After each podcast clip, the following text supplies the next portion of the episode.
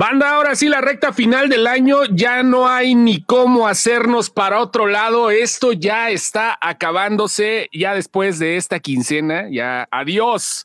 Las uñas de los pies del año están ahorita ya este, por comenzar. Buenas noches a todos.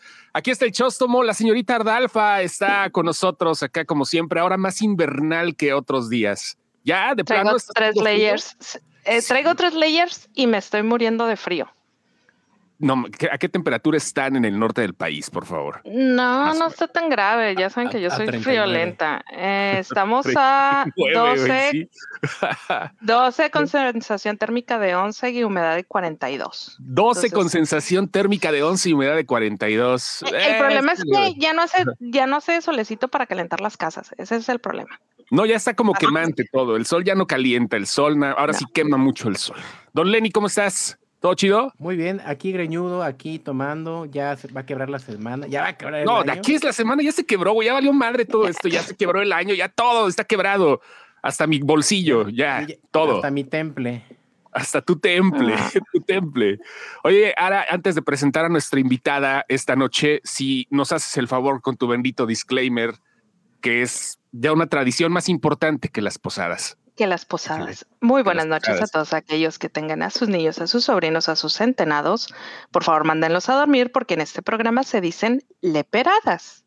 Y bueno, aquí estamos con nuestra invitada, a quien le damos la más cordial de las bienvenidas. ¡Perú, Guionista, escritora, creativa, showrunner, productora, no hombre, o sea, de esas cosas de las que todo mundo a veces nos quedamos pensando, oh, ¿qué, qué demonios, ¿cómo le podemos hacer para estar ahí? Pues ella tiene un chingo de esos puestos y ustedes ahorita se van a dar cuenta por qué, por el talento que Feru Eguiarte nos va a platicar. Y digo, no solo eso, sino creo que algo importante, Feru, no me dejarás mentir, la forma de contar algo en estos tiempos, en estos tiempos que creo que son difíciles, complejos y por lo mismo debe de contarse de diferente forma las historias, ¿no? 100%. Creo que estamos en un momento donde tenemos que aprovechar que existen las plataformas, que se están produciendo más series que nunca a nivel Latinoamérica. Cuando yo empecé a escribir, eh, pues había dos, tres proyectos y si te tocaba uno, pues ya te agarrabas de ese y eran telenovelas de 100, 120 capítulos. Y ahora, casi 15 años después, pues la, ha cambiado el panorama de la industria, de la manera de contar historias y también, pues, qué bueno que haya espacio para que las voces que contamos esas historias sean cada vez más, eh, que se rompa esa burbuja que se ha creado desde hace muchísimos años en el cine y en la televisión, para que quepan más historias, más voces y más talento que pues todos sabemos que, que lo hay. ¿Cómo empezó Feru? ¿Cómo, cómo comenzaste en este, en este embrollo de crear? Porque digo, diría escribir, pero no, o sea, tú estás en un proyecto que abarca todo. ¿Cómo comenzaste? Yo empecé haciendo videos a los 12 años para la, Facultad de Odontología de la UNAM. espérate, espérate, espérate. ¿Te sacaron los dientes de leche cómo lo hiciste para contactar a los... Para las con eso. Como estas cirugías terroríficas donde con un montón de sangre y bolas en la boca y lenguas lastimadas y demás. Y conocí a una dentista que necesitaba hacer eh, estos videos para, para sus conferencias. Ok. pues yo era, desde pequeña quería armar robots, era muy fanática de la tecnología y descubrí en ese momento, pues todavía no había ni siquiera lo, digital y me metí a hacer conversión de análogo a digital. Y pues de ahí me seguí. Sí, sí, sí, empecé a editar bodas, 15 años, eh, eh, que veía como documentales que eran dignos de irse a Berlín y a viajar por el mundo. Yo veía a los 15 años y decía, aquí hay una historia verdadera de esta quinceañera. Y poco a poco pues me fui clavando en esto hasta eh, llegar al mundo de la televisión, donde he estado pues ya desde hace casi 15 años. 15 años. Es, eh, es un periodo sabroso y como lo dijimos del principio, acá la banda Ara, que es experta en series sobre todo, nosotros somos películas y series, pero Ara es de las que se clava un fin de semana y yo no sé cómo le hace para aventarse temporadas completas de tres series diferentes y de todo. ¿eh? Bueno, le entra casi de todo. O sea, es promiscua la señorita, pero digo, hablando específicamente de las series, es consumidora fuertísima. 15 años que ha cambiado mucho, ¿verdad, Ara? Tú como consumidora, ¿qué podrías decir de eso? Sí, es, es, es bien extraño. Yo estuve viendo, a, a, mí me llamó mucho la atención cuando, cuando leí sobre, sobre tu carrera.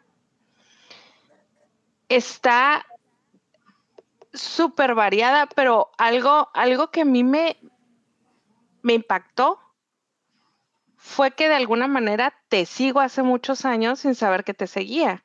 O sea, llevas, llevas como una continuidad y estoy segura que no soy la única persona, ¿sabes? Es como, es una continuidad de historias que a la gente le gusta escuchar la manera en la, en la que están siendo contadas. A veces la serie no va a ser buena del todo, pero las historias son buenas. A veces la historia no va a ser buena del todo, pero la serie es buena sea, sí, sí me explico cómo, o sea, Hay, hay, hay estos altibajos y me doy cuenta que hay mucha gente, es, eh, y, y, eso nos pasa a todos, cuando de repente te das cuenta que te gusta mucho un director o te gusta mucho un uh, director de fotografía, pero tú nunca supiste que era el mismo tipo, pero sabes que te gustan esas películas. Y eso me pasó contigo. Y ayer lo que trataba de hacer, yendo un poco a lo que dice Chos, e, era como analizar de qué manera la voz fue cambiando para contar el mismo tipo de historias. Em, algo que me llamó mucho la Qué buena Sí, algo que me llamó mucho la historia, me, me, llamó mucho la atención fue que estuviste en Bienvenida a Realidad. Mucha gente ni siquiera conoce ese proyecto. Fue un proyecto que pasó de noche, pero la gente que lo conoció lo ama. O sea, fue así de lo amó, porque fue mucha, a mucha gente les ayudó en momentos de crisis emocionales, les ayudó en momentos donde tenían que tomar, y, y eso te lo digo porque conozco gente que tenían que tomar decisiones y te aclaraba la mente, o sea, decías, ah, mira, vaya, o sea, va por aquí. Y el día que yo vi eh, el nuevo proyecto que traes, que ahorita vamos a hablar de él, eh, algo que yo platicaba con, alguien que las dos conocemos, con Fanny Soto, algo que el, las dos lo dijimos al mismo tiempo, fue bien curioso porque fue, a mí me hubiera gustado tener esta serie en el momento en que la necesité. Obviamente ahorita no, me va a ayudar de nada, pero, pero sí me ayuda para darme cuenta que no todo estuvo tan mal, ¿sabes? Que las crisis que, eh, eh, las crisis que llevamos en, las eh, en la vida no eran tan graves. Y ahorita las ves y tú las, tú las tienes como, como, como metidas, como que fue una crisis muy fuerte y, y no lo fue. Y la, y la de Cebras, y eso sí te lo tengo que agradecer porque eh, sí, la manera en que deshebraron los dramas es, es, bastante interesante. Eh, lo que hablábamos Chos y yo fue como, ¿de qué manera? Eh, no lo quiero decir así porque se va a oír bien trillado, pero ¿de qué manera encontraste tu Suéltalo, suéltalo. O sea, ¿en qué momento? es que se, está bien trillado, pero ¿en qué momento dijiste, estas son las historias que yo quiero? A lo mejor ni te has dado cuenta, pero esas son las historias que cuentas, ¿sabes? Es eh, lo que hablábamos. Qué, qué bonita pregunta. O sea, ¿en qué momento dijiste, yo quiero hablar de esto? La verdad es que mucho tiempo yo creía que no tenía voz. Y eso también es muy interesante porque creo que pasa mucho más de lo que creemos, ¿no? Es por qué me van a hacer caso en esta historia, cómo, va, cómo voy a vender esta serie o esta película, si mi voz, pues qué, ¿no? Al final del día. Y siempre cuento que yo tenía como las voces de los productores con los que trabajaba, eh, de voz en off, ¿no? En mi cabeza todo el tiempo hacía, no, no escribas eso. Y luego las voces de la plataforma también hacía, no, no, no, cuidado, eso no. Y esas voces pues las vas acumulando porque al final del día cuando trabajas para, para clientes eh, grandes o cuando haces mucho trabajo en equipo, pues pasa, ¿no? Y ahí tu voz se diluye un poco y es muy difícil llegar a este punto donde dices, ok, esta soy yo. Creo que yo no lo tuve muy claro hasta hace poco y viéndolo en retrospectiva digo, ah, ahí estoy, ¿no? Ahí me encuentro. Eh, a, mí lo que me gusta es, eh, también suena muy trillado, pero son los pequeños detalles, ¿no? es, es, lo que más me ha movido a mí. Yo no me acuerdo, no sé, de estos grandes eventos. Mi memoria está estructurada muy de manera emocional, ¿no? Eh, me acuerdo perfecto, se me puede olvidar tu nombre, pero siempre me voy a acordar si me contaste la historia de la primera vez que sentiste que te rompían el corazón. Eso nunca se me va a olvidar, ¿no? Y creo que a través de eso conecto. No, no me interesa mucho, pues esto de las grandes. Creo que tengo la ventaja de que no, no me considero con grandes pretensiones y que lo que más me gusta es conectar con la gente. Que eso tal vez es una muy grande pretensión, ¿no? Eh, lo que más me emociona es moverle el corazón a quien sea que esté escuchando la historia, emocionar y que en algún momento de su vida esa conexión les ayude de algo, ¿no? Un poco lo que tú decías hace rato de, lo que fue Bienvenida a Realidad, pues sí, nadie la vio, nada más se transmitía como en cable o en, Ciudad de México en, en cadena nacional y tal pero lo que logramos era conectar con un grupo de chavos que se juntaban diario a ir al, Instituto Golding. Eh, iba un grupo de fans de 100 chavitos diario, ¿no? Ah, Ahí, ajá, diario, y eran los mismos, ¿no? Y tal vez eran las únicas 100 personas que nos veían. El rating. Pero ahí estaban. Oye, eso es bien interesante. sí, sí, no, adelante, adelante. No, pues creo que de eso se trata, contar historias, ¿no? De Creo que ahora estamos en un punto donde hablamos como de los grandes números, ¿no? O sea, están los charts, el top, ya estamos en el top 2, en el top 3, eh, la métrica, nos estamos metiendo a qué territorios. Y al final del día lo que a mí me emociona muchísimo es meterme a leer los, los tweets o meterme a Instagram y ver lo que está comentando la gente, lo que puso ayer Ara, que yo lloraba de, de emoción. Eso para mí es pues, el poder de contar historias eh, ya sea en una plataforma, ya sea en un canal, ya sea en eh, una red social, en lo que sea, en el cine. Eso es lo que a mí me llena y lo que me emociona de hacer esto. Hay forma de hacerlo emotivo ahorita. Adelante, Lenny, por favor. Entrele, estás muy callado. ¿Cómo andas vertical?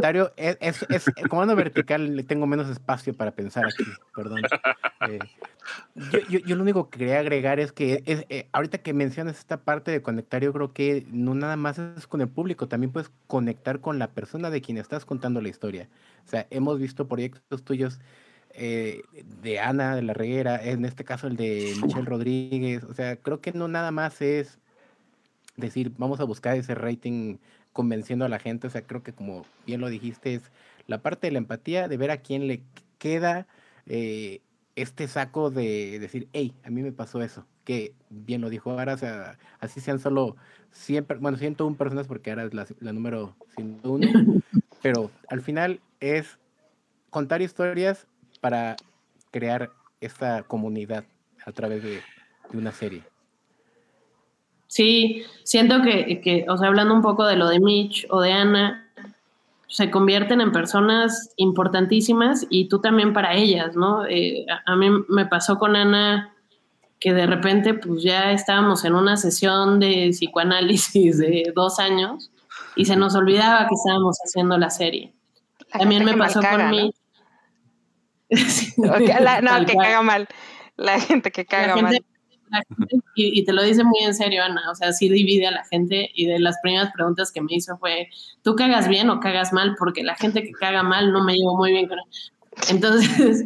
Es una buena pregunta para conocer. Es una gran pregunta. Ajá, y tiene una gran filosofía detrás. Y lo que, lo que me pasó con Mitch también fue muy interesante porque a mí cuando me invitaron, de, eh, me, hablaron de Campanario, que es la productora que hizo, que hizo esta serie, y me dijeron que querían hacer una serie Young Adult eh, inspirada en las, en las anécdotas y en las historias de adolescencia de Mitch Rodríguez. Yo lo ubicaba muy bien, era muy fan, porque además soy muy fan del teatro musical. Eh, me encanta su comedia, se me hace una chidaza y que ha logrado cosas muy cabronas. Pero cuando llegué a conocerla, cuando tuvimos este primer Zoom, estábamos empezando la pandemia, en mm, mm, abril, yo creo que de 2020, y me llamó muchísimo la atención que Mitch contaba la historia sin dar su historia, sin darse cuenta de lo trascendental que era su historia, ¿no? Del poder de ella logrando todo lo que había logrado, me empezó, yo no sabía, en esa primera reunión no sabíamos que ella era de Xochimilco, por ejemplo. Ok. Y me empezó a platicar de eso y de, creo que me estoy trabando un poco. No, no, no, estás bien, ¿eh? estás bien. No, no, no, estás, bien. Sí. Puedes Ok.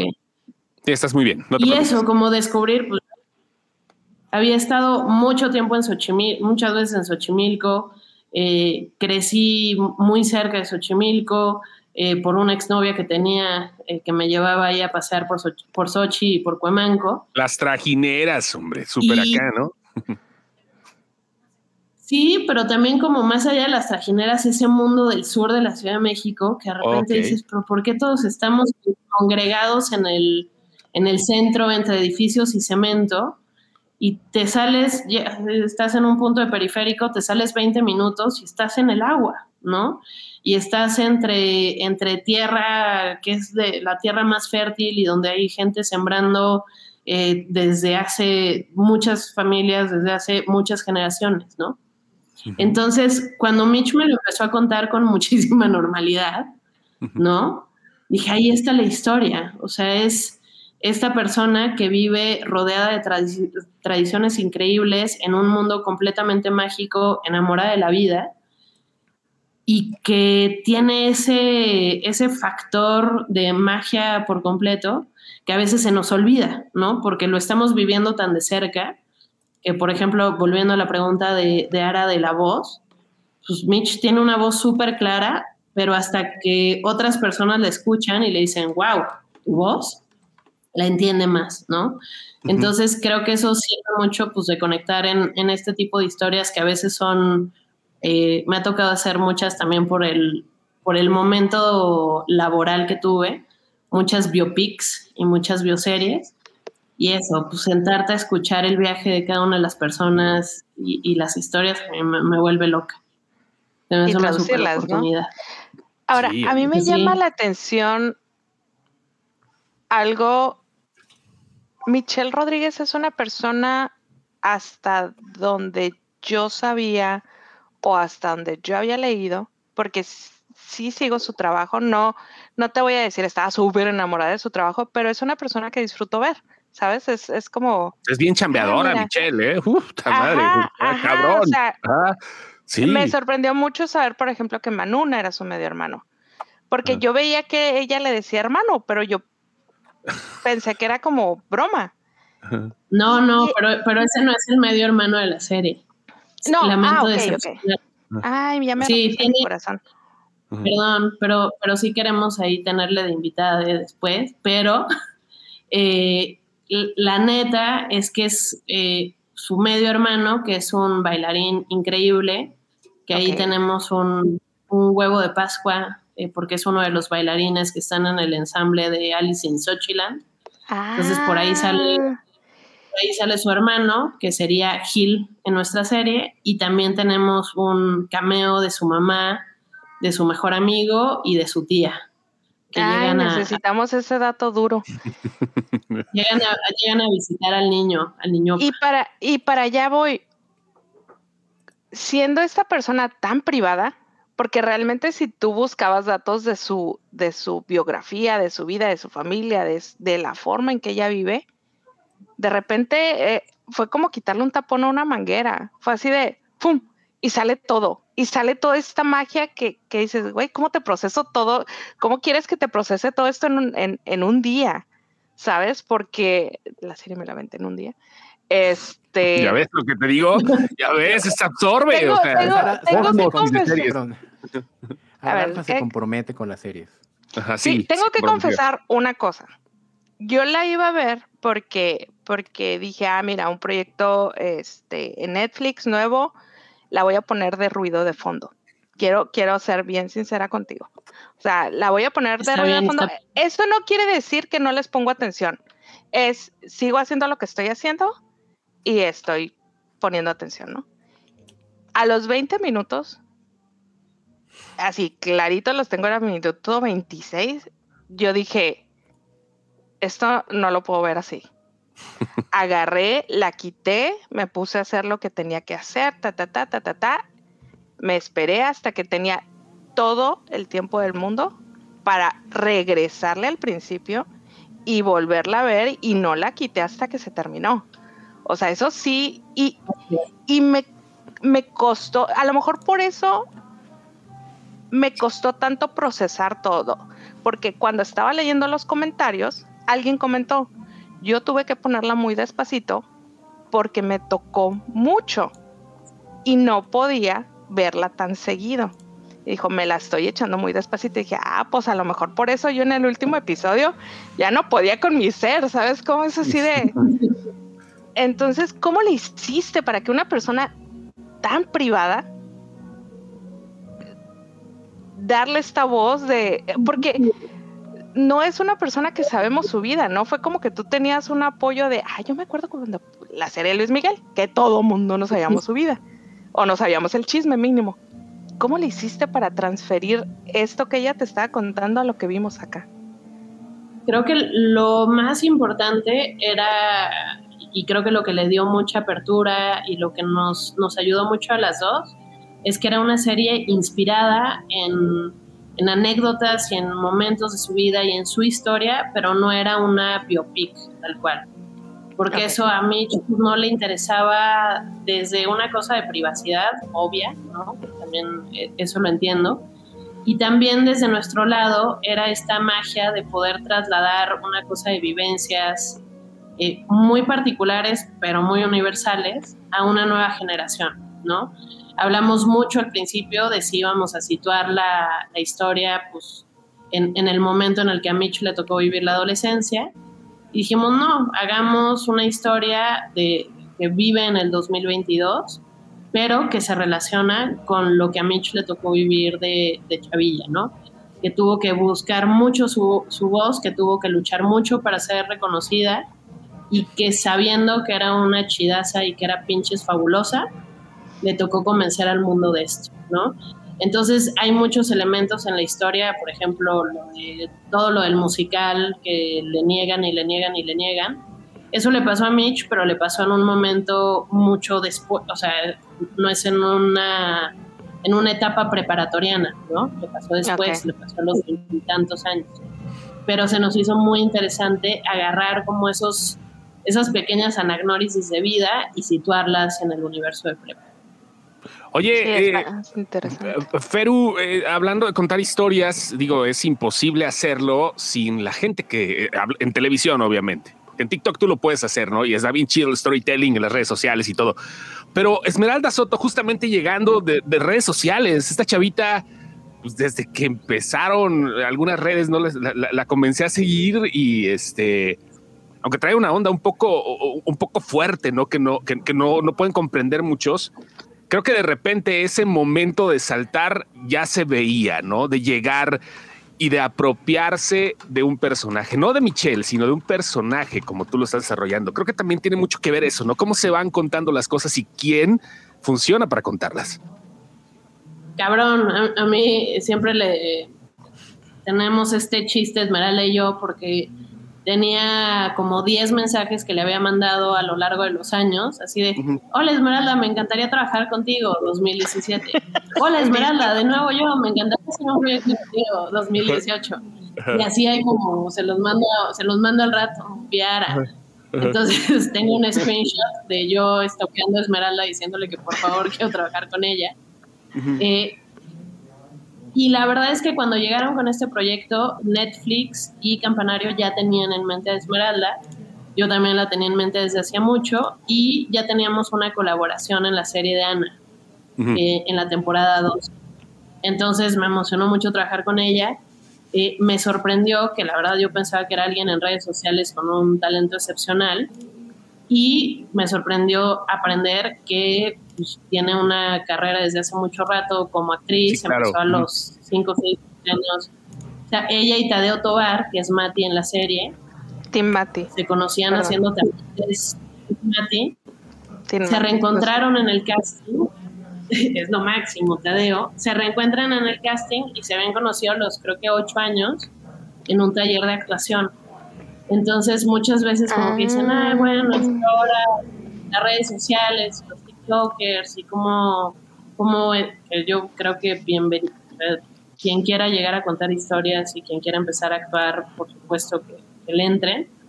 Pero en el caso de Esmeralda fue antes su interés como actoral y ya después su vida en redes sociales, empezó en Vine y tiene una capacidad de de creación impresionante. O sea, Esmeralda es una genia. Sí, se, como... la alborota, ¿eh? O sea, la net sí, es, demasiado prendida. Creo que es demasiado.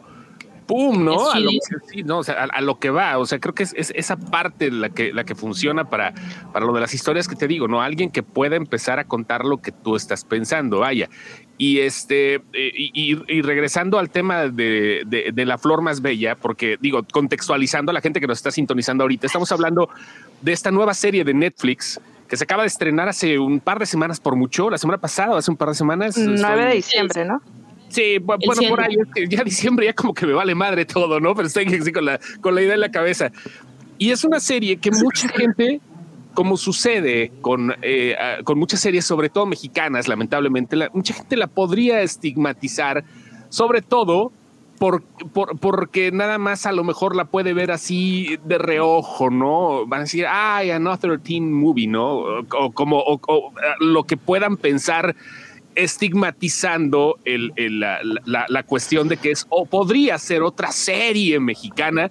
Y al contrario, lo que se ha visto de la gente que ya la tuvo, que ya tuvo la oportunidad de ver aquí, como por ejemplo Ardalfa, es que es algo es algo fresco, es algo diferente y es algo que creo que como espectadores de productos mexicanos nos merecemos. Por ahí va el asunto. Y que, y que yo creo que algo, algo muy importante para haber logrado esa frescura es algo que nos decía hace rato Fero, el, el saber que son anécdotas de los noventas, de la época de Mitch, pero traérselo eh, siendo un young adult, un coming of age, en pleno 2022 no tenía sentido hacerlo en la época de los CDs y los cassettes. O sea, agarrar lo mejor de ahorita que tenemos a Esme y agarrar las anécdotas de, de Mitch y hacer esa amalgama ahorita, creo que fue lo que le dio un, perdón para la palabra, pero un putazote para que llegue al lugar, al lugar número dos de rating en Netflix.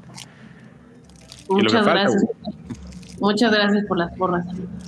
Sí, creo que una cosa que funcionó muy bien es que Esme se apropió del personaje muy cabrón. Otra cosa que funcionó muy bien es que en el, en el detrás de cámaras eh, el equipo fue maravilloso. Yo siempre he creído que, lo digo mucho cuando me toca dar clases o talleres o tal, yo soy fiel creyente de que el guion está para inspirar y que cada uno de los departamentos tiene que sacar su corazón, su talento, sus ideas, sus propuestas a partir de ese papel, ¿no?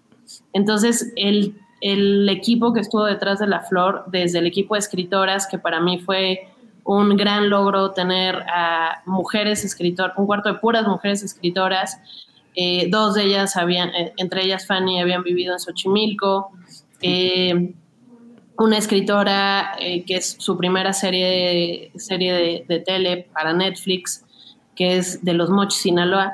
Entonces, ah.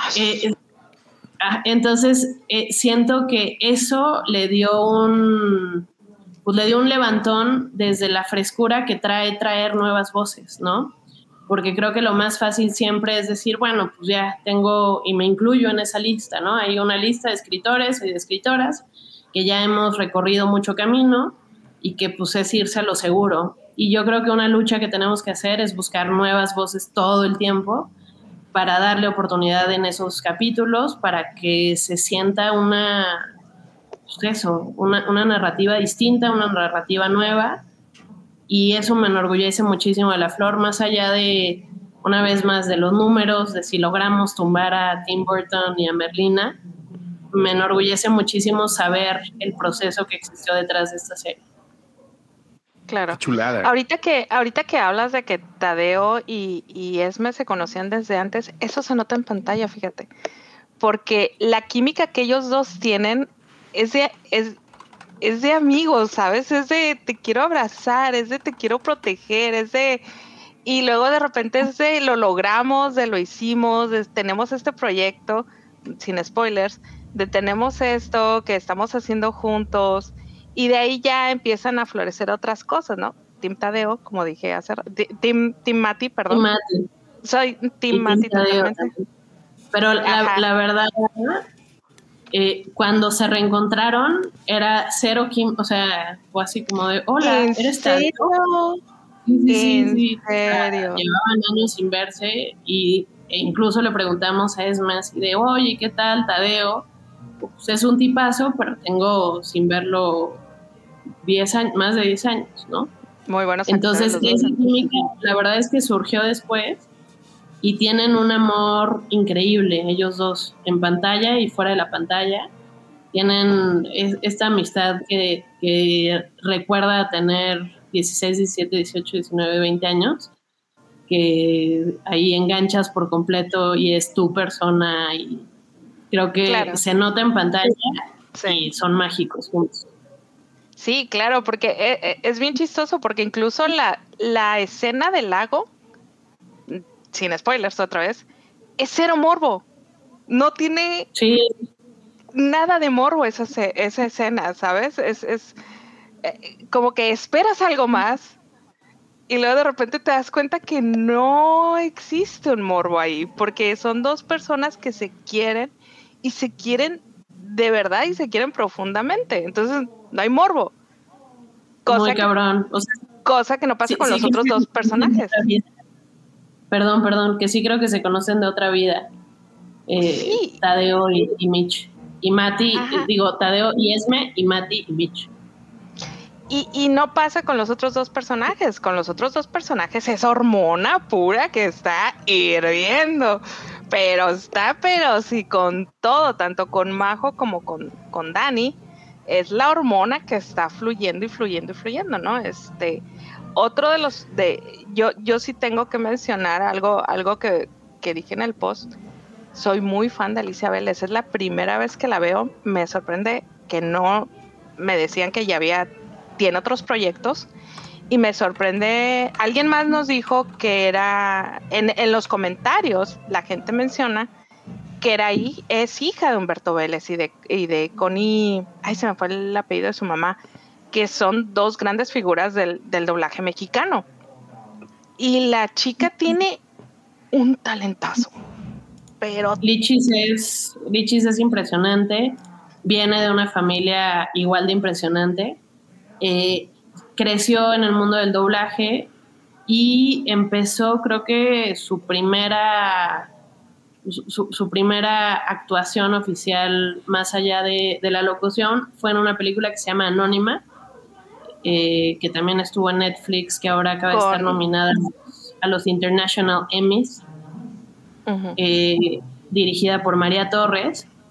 Y a mí me pasó que cuando vi al personaje de Lichis en Anónima, dije, wow, eh, necesitamos a, a, Lichis para, para, el personaje de Tania. Y lo ¿Tiene? mismo con Yadi, no, es impresionante. Isabel Yudice, también que tiene una trayectoria de muchísimos oh, años, al igual que oh. Germán Braco, están padrísimos. Y yo también siempre había querido trabajar con Ishbel desde que la vi en, en Hernán. Eh, y ah, bueno, okay. es un, un nivel Isabel es be bellísima, es, es, yo cuando la vi dije, qué mujer tan hermosa y, y, también se ve que va a lugares porque se ve que tiene un carácter de, de, que va a crecer como actriz. Alicia se come la pantalla en las, en las escenas que tiene con su papá, se lo come totalmente. Con el otro elenco no le pasa porque está súper equilibrado. E, y, me doy cuenta que ella es una persona equilibrada, ¿sabes? Que está con alguien más y, toma su lugar, y, pero al estar ella sola, no le puedes pedir nada más, ¿eh? Y sí, la verdad, quiero ver más cosas de ella y ojalá le siga dando porque... Y ese es, hasta cierto punto, esa es la frustración que te da cuando dice, es que es mexicana Sí, güey, pero ve el talento que hay ahí, o sea, escritores, productores, actores. Un de malinchismo, güey. O sea, la neta sí está muy cabrón ese pedo. Pasó ahorita con lo de, eh, hablábamos en el podcast pasado, ¿no? Acerca de la cuestión de los Arieles y de los premios y de las películas que consumen los mexicanos y por qué que la gente piensa que nada más hay productos específicos para cierto target y no es cierto, ¿no? O sea, hay para todos, hay una oportunidad de diversificar el entretenimiento. Creo que es, un, es un proceso que tiene que ver desde el principio con lo creativo y creo que es una de las cosas más difíciles, no quitarse el estigma de porque porque algo es mexicano tiene que ser algo mediocre o algo monotemático, Feru. Eh, está muy cabrón, ¿no?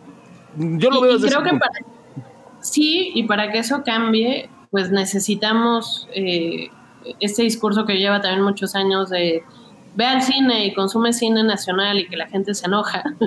y es como de, pero es que sí, ¿no? O sea, mientras más se consuma, mejores presupuestos vamos a tener, mejores talentos van a poder tener acceso a esos presupuestos más tiempo habrá para crear esa, esas series y esos proyectos.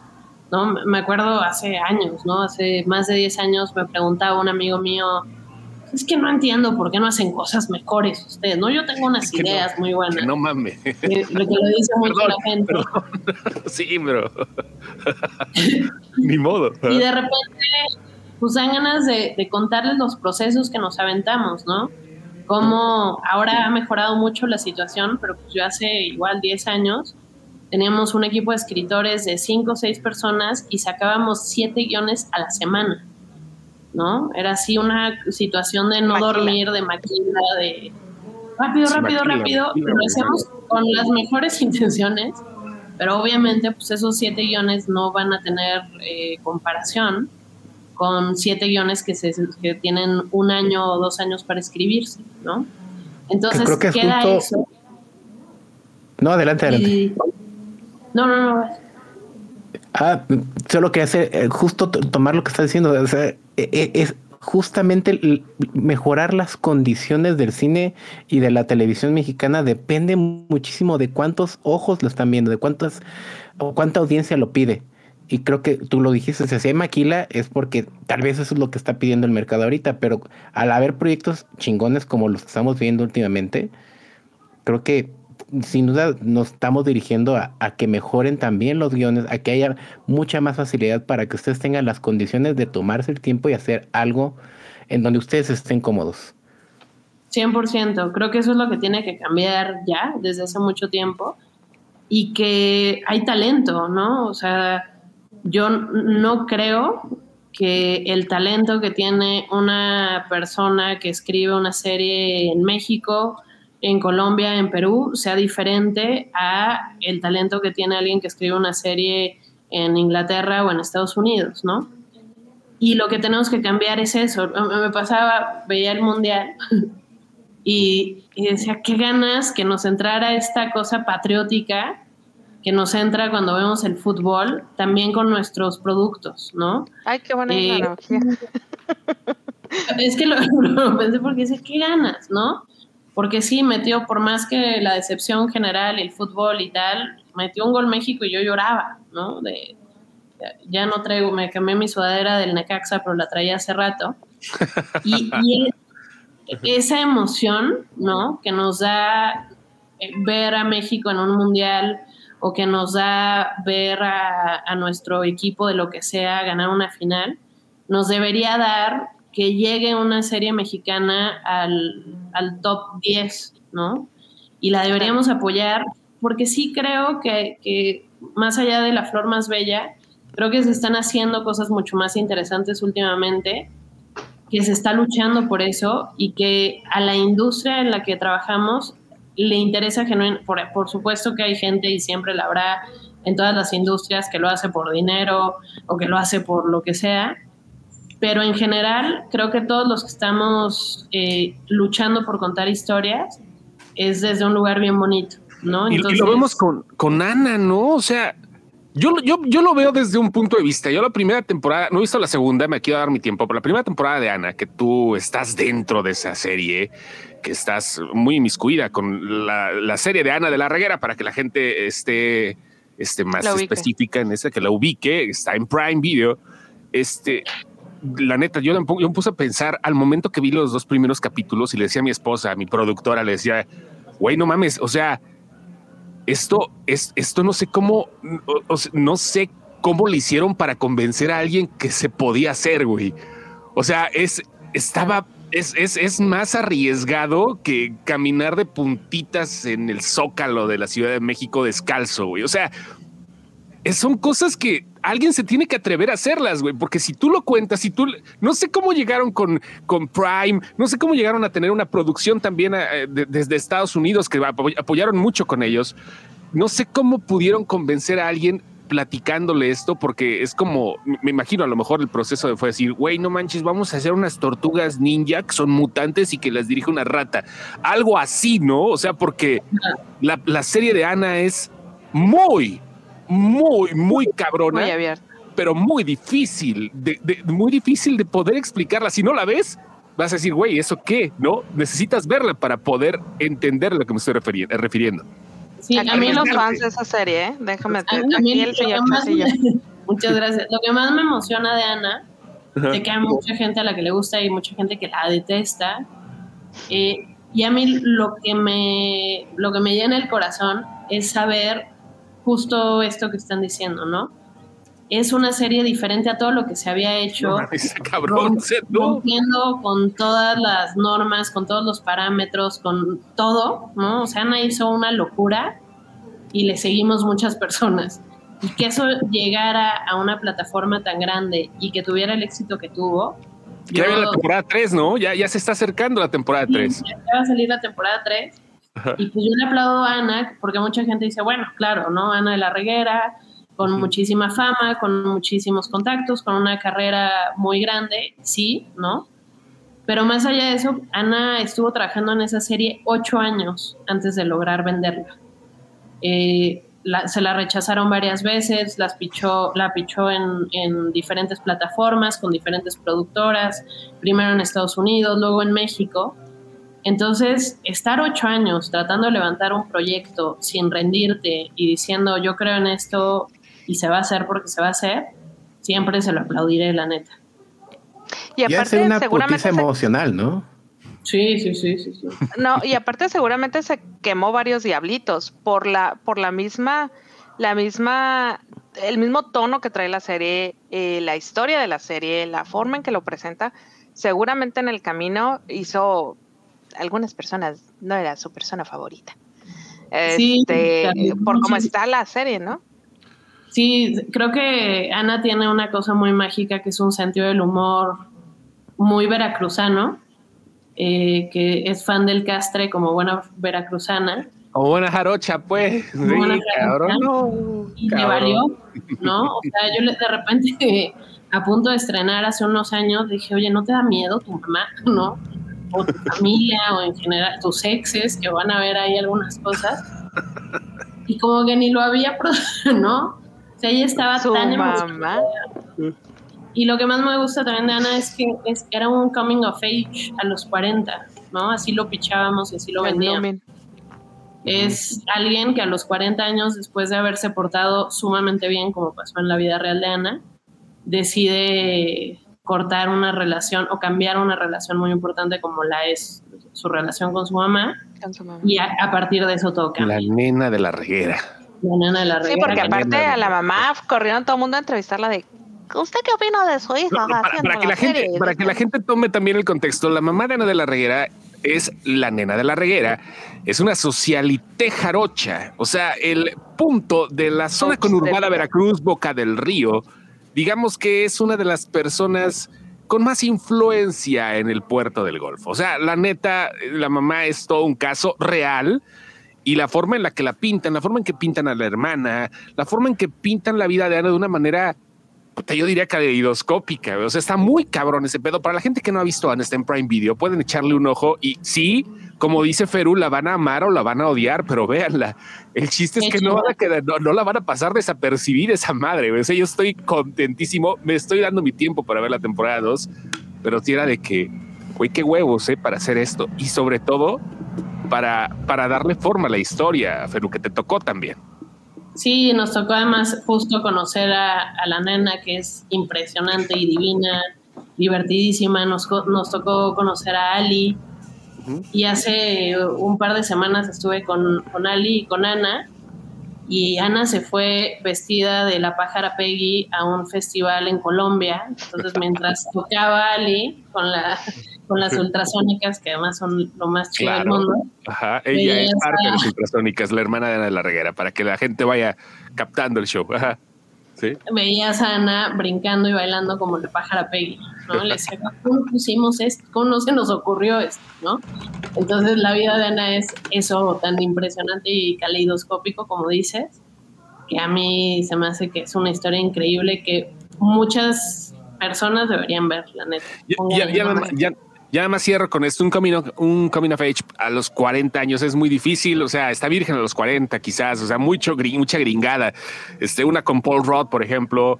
Este, series que hemos visto acá, pero sobre todo creo que lo que quieren es apaciguar la persona del adulto contemporáneo y creo que es un buen momento para explotarlo. Digo yo que ya paso los 40 años, creo que aquí nada más Lenny es el más chavito de todos nosotros, empezamos 40 años, ya creo aquí que tenemos una oportunidad de, cambiar las cosas sin afectar tanto a terceras personas, que es lo que más nos duele, ¿no? Como gente madura.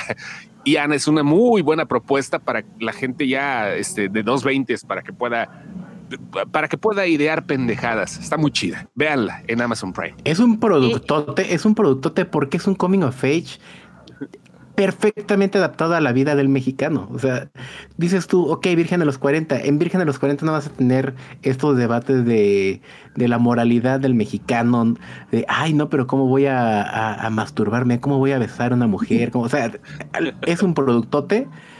De verdad, es un diamante en bruto que un chingo de gente, yo les urjo que vayan y lo busquen para que lo descubran. Y si ya se pasaron de cocción, si ya están más allá de los 40, échense Love, love Potion, love, Spells o Love Potions. No sé cómo lo pusieron en HBO. Amarres. amarres. En amarres. Este, échensela esa. También fui fan de esa serie. Bien. Muchas gracias. La verdad. Este, pues es lo que te digo. O sea, de aquí no.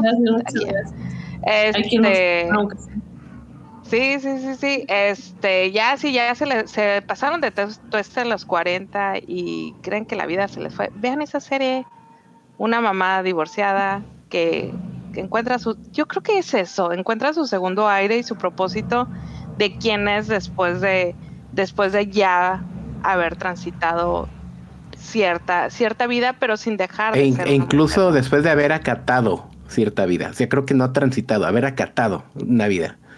Que yo estaba estaba súper enojada cuando le vuelan su seguro. Estaba, estaba así de. ah, no que le quitaron el seguro. No, eso pasa en el primer capítulo. No te ah, estoy spoilereando. Es en el primero o segundo capítulo. No lo he visto. Eso sí, para que no lo he visto. Está en HBO. Esa, esa sí, esa sí pasó de noche, fíjate.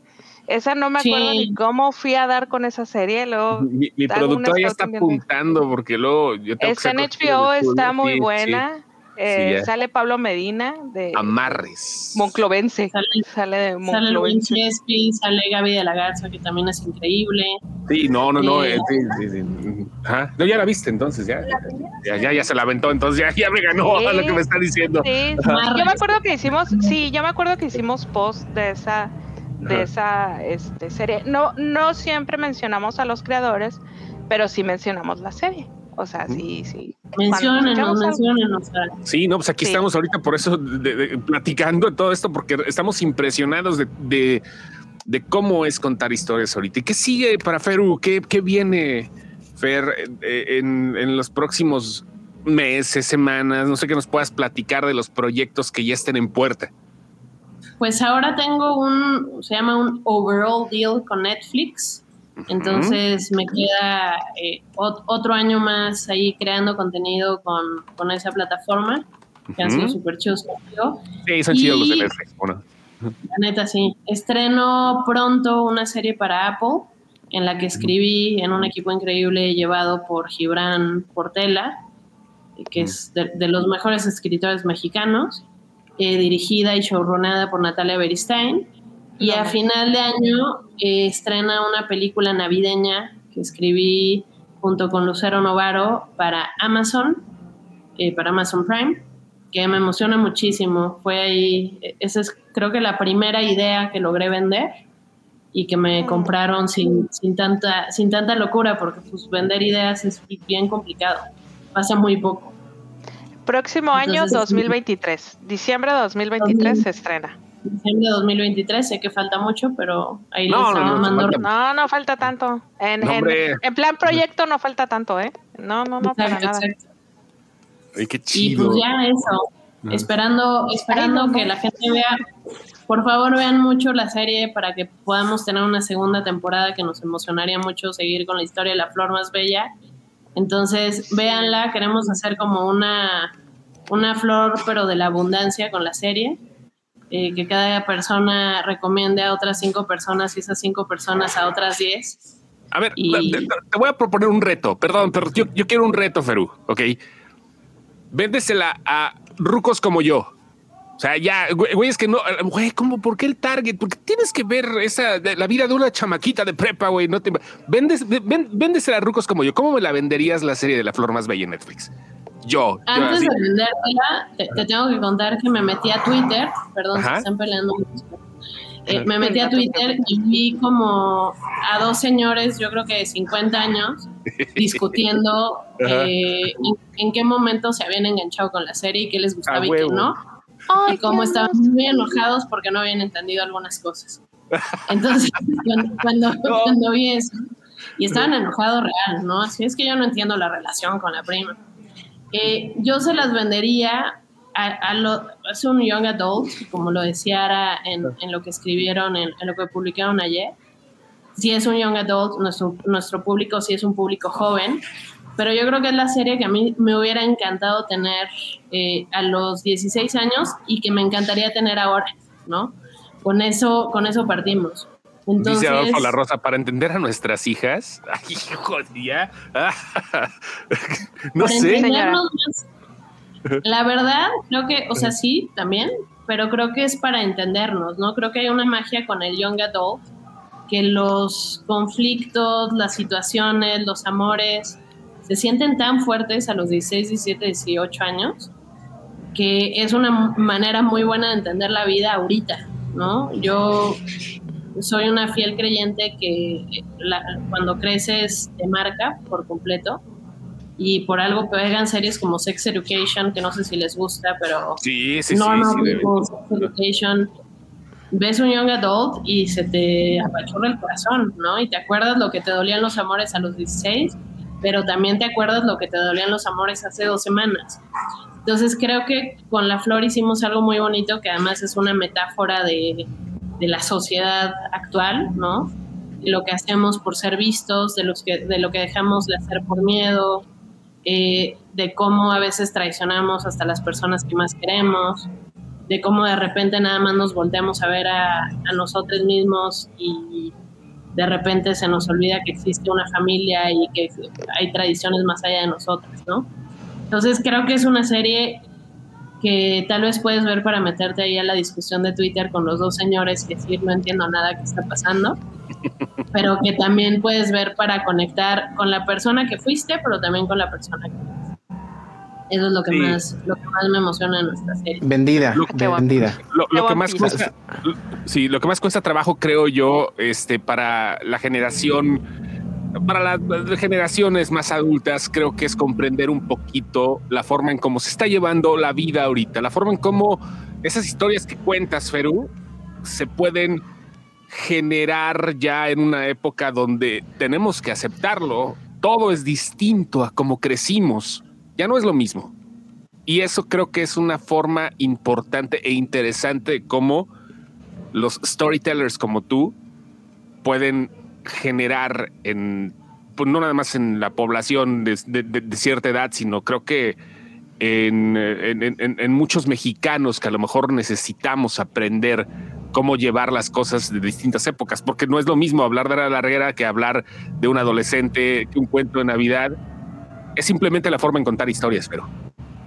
Sí, o sea, creo que, como les decía al principio, lo importante es conectar, ¿no? Y podemos conectar con un cuento de Navidad, o podemos conectar con un young adult, o con un thriller, pero pues, a mí lo que se me hace que es lo que manda es los, son los personajes. Entonces, mientras que tengas personajes chulos y lugares tan, tan preciosos como Xochimilco, creo que vale la pena echarse la serie para ir a dar pues, una vuelta. Yo en lo que llega a tu siguiente proyecto, ah, con, con, el perdón de ustedes tres, lo que procede es a conectarme otra cheve a tu nombre porque de verdad nos has ofrecido grandes productos en estos últimos años. Sí, que 15 años de trabajar se dicen fácil. 15 años de trabajar se dicen fácil, pero güey, es medio crédito Infonavit, o sea. no, no, no. Es uno completo si lo sacaste Cofinavit. Porque si lo sacaste Cofinavit es uno completo, güey. Ajá. ya, ya. Ya viste qué rucos estamos, güey. Ya viste, ya con eso, ya.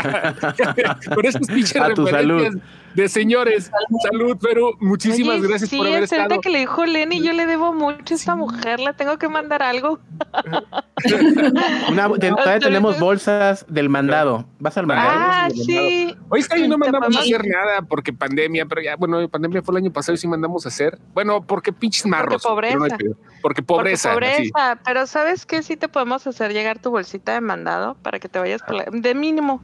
De mínimo, déjame, te mandamos tu bolsita de mandado porque sí, la verdad yo sí siento que... Está muy chida, me encanta. Tengo una, tengo una deuda histórica contigo. No, hombre, al revés. Porque todo lo que haces sí, sí, ya cuando vi dije, ay cabrón, pues sí, sí me gusta la, la pues neta, me gusta mucho. Y ahorita, por ejemplo, el proyecto que hablas de, de Natalia Beristain es un proyecto que estábamos esperando, que ya lo acá, ya lo, ya lo traíamos nosotros en el tintero, y que la verdad, sí, México sí necesita apoyarte, yo creo como a otros tantos, tantos creadores. Sí, eh, hay talento, nada más falta apoyarlo. Échenle un ojo y pronto nos echamos esas cervezas en, vivo y en directo. Mira, dice Alejandro Montes, que es un gran artista gráfico. Dice que armaron unos grabados para sus invitados. Simón, ¿eh? Sí, sí es cierto. Acá con el señor Montes el señor Montes es uno de los mejores en este tipo de, arte. Él está en Guanajuato Capital. Cuando quieras lanzarte a Guanajuato Capital a vivir la cultura y las pedas eh, apoteósicas, pues adelante, ya sabes dónde caerle. Y es el organizador de Aurora. Y es el organizador de Aurora. Y aparte, organizador de un gran festival de cine Aurora Fest de terror, por supuesto. Perú, muchas gracias y cuando quieras, esta es tu casa. Por favor, qué bueno conocerlos. No, al contrario. Y ahora tiene muchas historias. Igual hasta sale una serie de ella. Cállate. mi mamá, mi mamá sí me deja de hablar. le, cambiamos el nombre. Sí, que se llame Ara, pero con la A de al, final, al principio, para que no haya pedo. Calla. Nos vemos. Cuídense mucho, banda. Nos vemos la próxima semana. Andaremos ebrios seguramente porque ya se acerca Navidad, pero así es este negocio del dedo del pie del año. Ya es la última camada de diciembre. Ahí nos vemos. Se cuidan.